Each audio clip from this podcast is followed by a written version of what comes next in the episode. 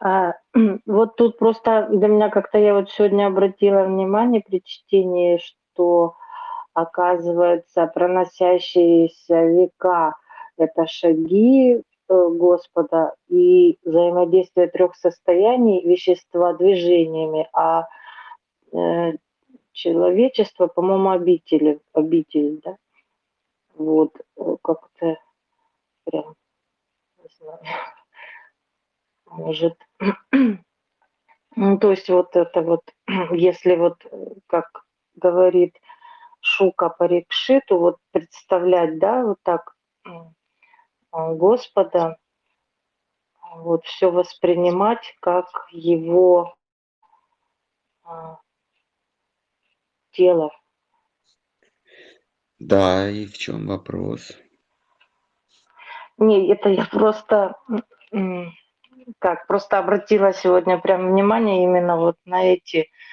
А, а вопрос, то есть, ну тоже Парикшит спрашивает, как можно представить, а, а, если ум, ну вот в нашем-то положении вообще, я не знаю, как это можно представить, а, то есть умиротворив дыхание сначала, да, то есть чувства а, отвлекутся от внешних предметов. Но э, получается, что такой способ для нас все-таки ну, очень труден, как тогда еще Арджуна говорил, да, что смирить э, это ум ну, практически невозможно. То есть наша задача все же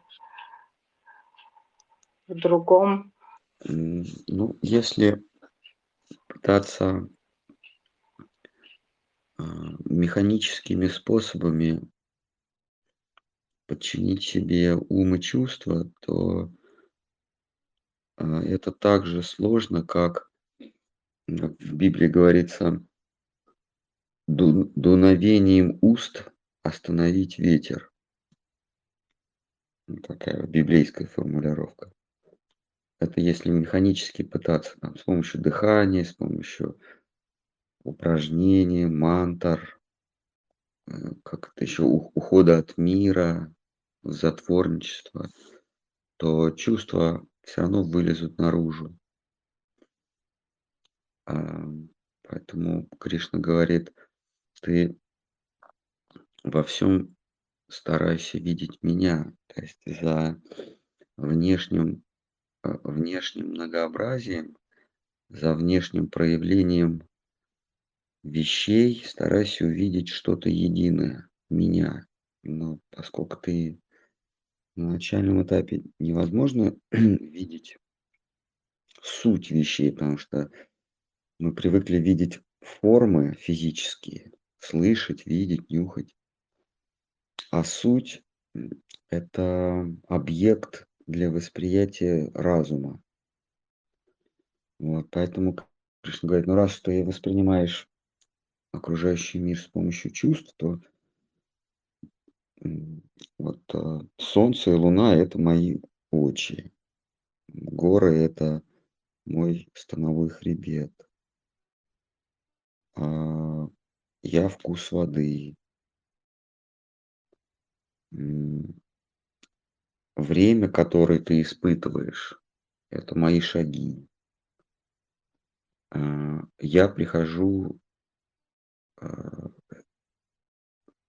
человеку, потому что человек, у человека есть понятие дхарма. Человеческое общество, оно регулируется дхармой. И я прихожу в виде дхармы. Почему в человеческое общество? Потому что человек имеет выбор следовать своему долгу или не следовать. Животное не имеет такого выбора. И я прихожу к, в сообщество свободных, то есть к людям. У людей есть свобода выбора. Посмотри, как устроен мир, посмотри, как, как устроено человеческое общество, и ты увидишь за всеми хитросплетениями ты увидишь меня.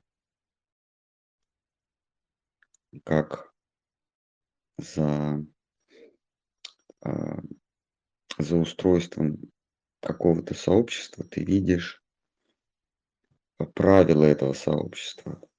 Например, если есть какое-то государство, то за этим, за устройством государства мудрый может увидеть самого царя, самого государя. Государь может не выезжать за стены своего дворца, но одной своей волей он присутствует во взаимоотношениях членов человеческого общества. Торговля, почта работает, полицейские следят за порядком, а, денежные, денежная система функционирует. Ну, в общем, ну, так устроено человеческое общество. И мы можем видеть конкретных там почтальонов, полицейских, но если мы умозрим, не глазами видим, а видим разумом, мы видим контур государя, что государь присутствует в Министерстве обороны, в Министерстве внутренних дел, в почтовом ведомстве, везде присутствует его воля. Вот Господь говорит, что если ты посмотришь, то я присутствую в человеческом обществе в виде закона. А, я присутствую во времени в виде а, закономерности изменений. Я во времени тоже как, как закономерность, как закон присутствую. Постепенно человеческое существо начинает видеть суть не, не, не формы, а суть происходящего. И эта суть есть Всевышний.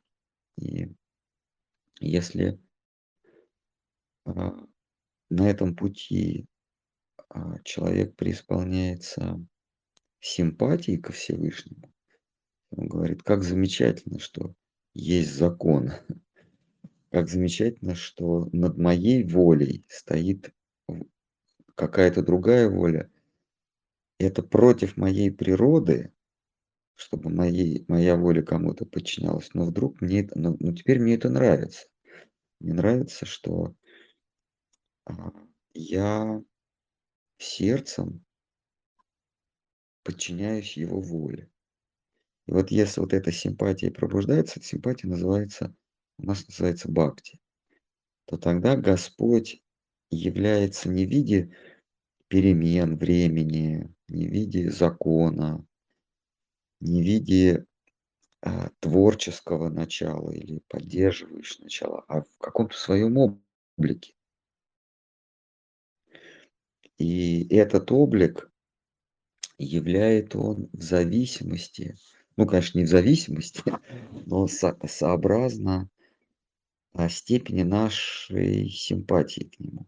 Если у нас поверхностная симпатия, но поверхностная, все равно какая-то тяга, то он является в виде, в виде четырехрукого вишну с двумя благословяющими и двумя карающими знамениями. Если симпатия глубже, то он может явиться, ну и так далее по расам. Да? Если совсем глубокая симпатия, это такое тоже возможно, то он является в виде а, возлюбленного. Но начинается все, ну, по крайней мере, здесь, нет, ну, в Бхагаватам и в Бхагавадгите, в десятой книге, начинается все с того, что ты во всех вещах старайся, ты во всех вещах старайся видеть меня. Среди рыб, он говорит, я акула, среди что-то там такое, я смерть, среди наказаний, да, по-моему. Ну, в общем, это